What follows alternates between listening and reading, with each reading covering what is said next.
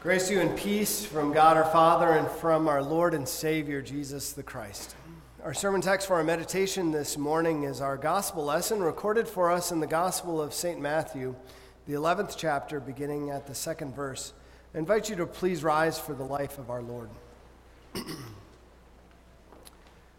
While John was in prison, he heard about the things Christ was doing. He sent two of his disciples to ask him, "Are you the coming one, or should we wait for someone else?" Jesus answered them, "Go report to John what you hear and see. The blind receive sight, the lame walk. Those who have leprosy are cured, the deaf hear, the dead are raised, and the gospel is preached to the poor. Blessed is the one who does not take offense at me." As these two were leaving, Jesus began to talk to the crowds about John. "What did you go out into the wilderness to see? A reed shaken by the wind? What did you go out to see? A man dressed in soft clothing? No, those who wear soft clothing are in kings' houses. So what did you go out to see? A prophet? Yes, I tell you, and he is much more than a prophet. This is the one about whom it is written, 'Look, I am sending my messenger ahead of you, who will prepare your way before you.' Amen, I tell you, among those born of women, there has not appeared anyone greater than John the Baptist. Yet whoever is least in the kingdom of heaven is greater than he." Lord, these are your words, and therefore they are your truth. We ask that you'd increase our faith through them. Amen. You may be seated.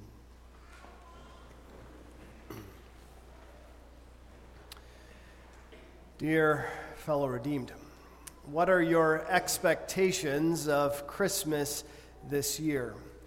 Are you expecting it to be a celebration filled with wonder and filled with wonderful memories with family and friends? Well, maybe if we're considering expectations for Christmas in our Christmas celebration this year, we should maybe check those expectations, especially as we maybe consider how our Christmas went last year. Did you get every gift that you wanted? Or did you get something that maybe you could have just bought yourself? And how did things go with the Christmas meal? Did the food out turn out exactly right? And and what about that time spent with family and friends? Did you get outside for the snowy football game together, or the snowman building contest, or after the Christmas meal, did everyone just sit on their phones because they were so stuffed they could hardly do anything? Yes, it so often is that our experience when it comes to our Christmas celebration isn't what we expect. It doesn't match up to what we see on T V or in the movies, or maybe what we remember in our own minds concerning Christmases past. So what should we do when it comes to those expectations? Should we maybe simply get rid of them all, or, or lower them so that we're not disappointed this year? Well, as we consider our lesson before us today, God encourages us to set our expect, Christmas expectations straight. And to remember what Christmas is all about. It's not about the gifts that we receive from family members and friends. It's not about filling our photo albums with so many wonderful memories. It's all about the coming of the Messiah and celebrating his birth. So let us set our Christmas expectations straight, our expectations concerning the forerunner of the Messiah, and then also of the Messiah himself. Let us first this morning consider the Messiah's forerunner, John. And so we move to the second half of our text, and we'll, we'll cover that first today. We see Jesus there as he's asking the crowds in front of them concerning John. And he asks them, what did they go out to see? Did they go out to see a reed shaken by the wind? Were they going out to see a smooth-talking politician who changes his opinion and his message with the ever-changing winds and, and ideas of the crowd? Did they go out to see a, a king dressed in soft clothing? And certainly none of the above. They went out to see a prophet, didn't they? And John certainly didn't disappoint. He came dressed as one of the prophets of old, like Elijah, in animal skins and even a leather belt around his waist. And he came preaching a harsh message of God's judgment and a call to repentance, just as the Old Testament prophets had done as well.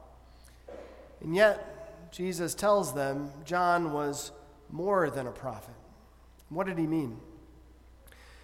You know, we, we think about the uh, people that lived during Jesus' day in Palestine, the Jews there, and what their experience must have been like.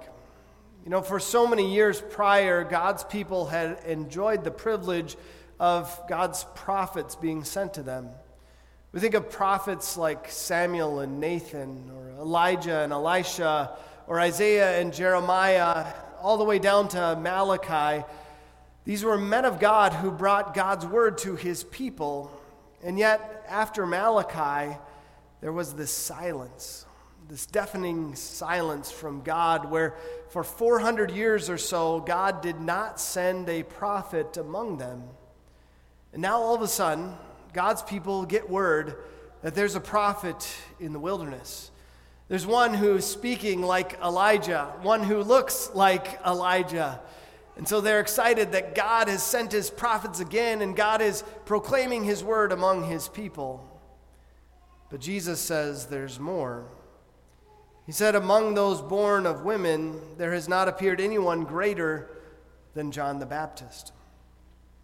What was so special about John? Well, one thing that was so special about John is that no other Old Testament prophet had had prophecies written about him and of his coming and of his birth. And we see that in our lesson for today as Jesus reminds us of that prophecy given through that last prophet Malachi in his third chapter, when he writes, "Look, I am sending my messenger ahead of you, who will prepare your way before you."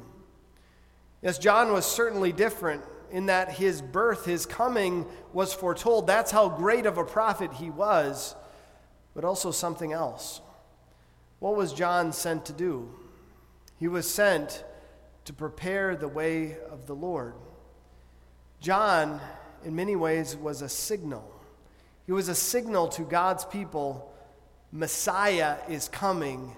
Get ready because he's coming soon. Perhaps that special, significant point of John had been overlooked, that not only had God brought his prophet back to his people, but Messiah was coming very soon. At the end of our text for today, though, we find a quite perplexing verse.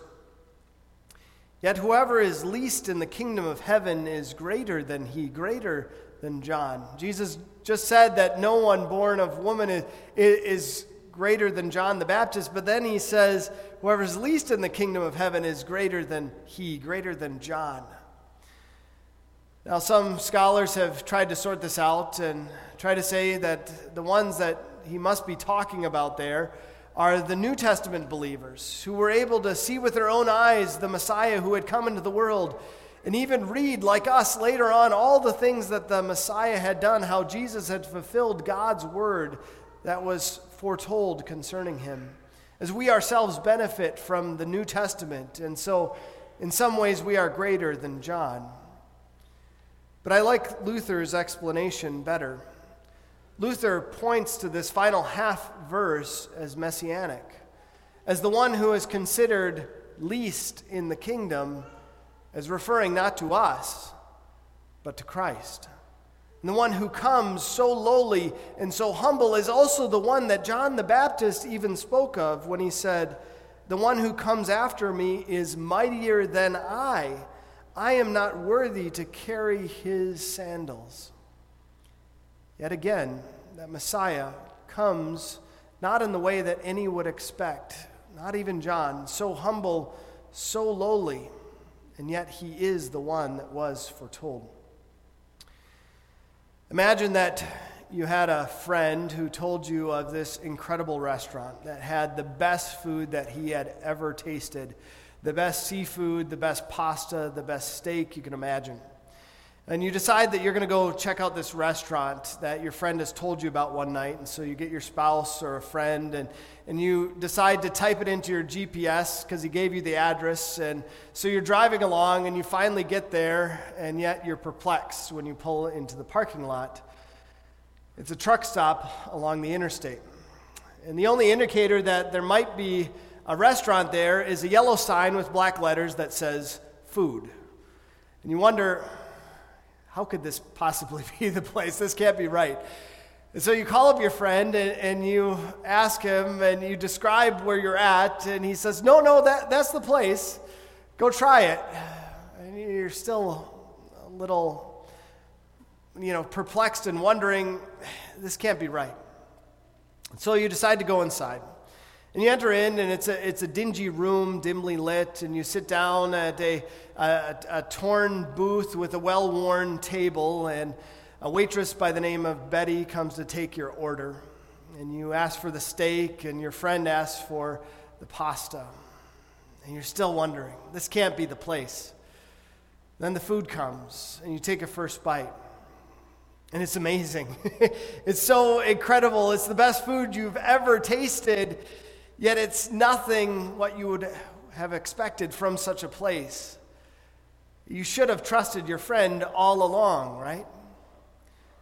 We think about that in some ways as a picture of the Messiah. That God had foretold all along concerning the Messiah, what he was going to come to do, that he was going to come to heal and to save, and yet the way that he would come was so unexpected, yet all foretold that he would come hum- humble and lowly. So it's good for us not only to set our expectations straight when it comes to the forerunner, John, but also our expectations straight when it comes to the Messiah as well. And so we go back to the beginning of our text, and we read there about this truth that John the Baptist is in prison. And we might wonder, why is he there?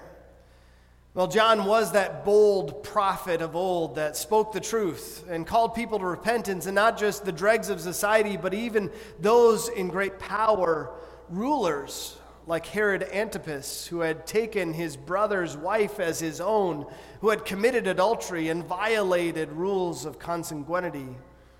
And he calls him out for this sin, but as a result, John is thrown into prison. It's at this point that John gets word of Jesus as Jesus is conducting his ministry, and yet he has questions. And so he sends these disciples to Jesus to ask, are you the coming one, or should you wait for someone else? There are many that, that have been curious about this, and many that have wondered, could John possibly have doubted that Jesus is the Messiah? After all, John was the one who pointed to Jesus and said, look, the Lamb of God who takes away the sin of the world. John can't possibly have doubts. There must be some other explanation. John must be finding a clever way to lead his disciples away from himself and to, to point them to Jesus. But is it really out of the question that John could have doubted? After all, think about John, he's in prison. And think about what John had himself proclaimed about the Messiah. Last week in our lesson, we heard this. John said, I baptize you with water for repentance, but the one who comes after me is mightier than I. I will baptize you, or he will baptize you with the Holy Spirit and fire. His winnowing shovel is in his hand. He will thoroughly clean out his threshing floor. He will gather his wheat into the barn, but he will burn up the chaff with unquenchable fire. You know, John, even though he was a fire and brimstone preacher, he seems like a gentle little lamb compared to the Messiah that he had foretold. Certainly John himself probably expected that the Messiah was going to come and he was going to cut down the proud and bring them to judgment. Yet what does he hear about Jesus? That Jesus is out healing people. That Jesus is out not speaking words of condemnation, cutting down the prideful, but he's speaking gentle words, good news of salvation for all. So what's Jesus' response? Well, Jesus has John's disciples look at his own actions and confirm what was recorded even in the Old Testament, even in our Old Testament lesson for today from Isaiah fifty, Isaiah thirty-five. as Jesus confirms that he was doing exactly what was foretold there, where Isaiah wrote of the Messiah, "He will come and save you. Then the eyes of the blind will be opened, and the ears of the deaf will be unplugged. The crippled will leap like a deer, and the tongue of the mute will sing for joy." Jesus wanted John's disciples and John himself to see that he was doing exactly what was foretold of him, that he was healing and he was proclaiming a message of salvation. And so even though he wasn't what some expected, he was exactly what God's word had proclaimed. The humble Messiah had come. What are our expectations for Jesus? What about our expectations for ourselves as his followers and his people? Could we at times have doubts like John perhaps had while he was in prison? Do we expect that as God's people that God should get rid of all of our enemies that we have and every enemy that the church has? Do we have the expectation that we as God's people, as faithful followers, should have an easy existence here in this life? That God should do away with all pain and suffering for us? And are we perhaps perplexed when life doesn't go so easy? Well, it's important for us to have a proper expectation, to return again to God's word. As we think about what Jesus himself said in the chapter prior to this one, "You will be hated by all people because of my name, but whoever endures to the end will be saved." Or as Jesus reminds us in John sixteen, "In this world you are going to have trouble, but be courageous, I have overcome the world." You see, Jesus tells us what to expect. To not expect that life is going to be easy for us, but to expect that we are going to be hated by the world and that we're going to have trouble in this life. But take heart that he has overcome the world and that whoever endures to the end will be saved. It really encourages us to set our expectations straight. And what do we see? What do we see of Jesus? Though he doesn't come with great power and might at his first coming, but he comes as a little baby, born in a manger, so lowly, so humble, born in a barn, right? He comes, though, to do exactly what he promised. He comes to save. He comes to save also through lowliness, as he allows himself to suffer and die on a cross. And he does all of these things for us and for our eternal salvation because he knew that only through that, only through his lowliness, only through his suffering and death could we be free from our greatest enemies of all, sin, death, and the devil. And Christ in his humility comes to do what he has promised for us. And he assures us even now to set our expectations straight. To realize in this world, in this life, we will have trouble, but take heart, he has overcome the world, and he has come to give us something far greater, far greater than the most amazing toy that you can imagine, or a brand new car, or a, a family photo album filled with memories. He's come to set us free from our sin and to give us the certain hope of everlasting life. So this Christmas, I encourage you to set your expectations straight. Set your Christmas expectations straight, realizing and remembering what it's all about. It's not all about the presents that we receive from family and friends or the memories that we're going to share, but it's all about Christ, the one who comes so humble and lowly, but he comes to give us the greatest gift of all, eternal life. Amen. Invite the congregation to please rise. Glory be to the Father, and to the Son, and to the Holy Spirit, as it was in the beginning, is now, and ever shall be, forevermore. Amen.